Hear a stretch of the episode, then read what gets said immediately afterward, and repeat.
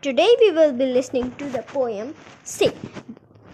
I can't go to school today, said little Peggy Ann McKay. I have measles and the mumps, a a rash, and purple bumps. My mouth is wet, my throat is dry. I'm going blind in my right eye. My tonsils are big as rocks, and I have counted 16 chicken pox. And there's one more, that's 17. Don't you think my face looks green? My leg is cut, my eyes are blue. It might be instamatic flu. I cough and sneeze and gasp and choke. I'm sure that my left leg is broke.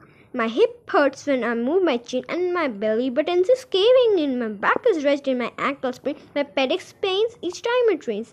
My nose is cold, my toes are numb. I have a silver in my thumb, and my neck is stiff and my spine is weak. I hardly whisper when I speak. My tongue is filling up my mouth. My I think my hair is falling out. My elbows make my spine tight straight. My temperature is 108. My brain is shrunk. I cannot hear this hole. There is a hole inside my ear. I have a hangnail and my height is what? What is that? What's that you say? You say today is Saturday? Goodbye. I'm out to play. Thank you.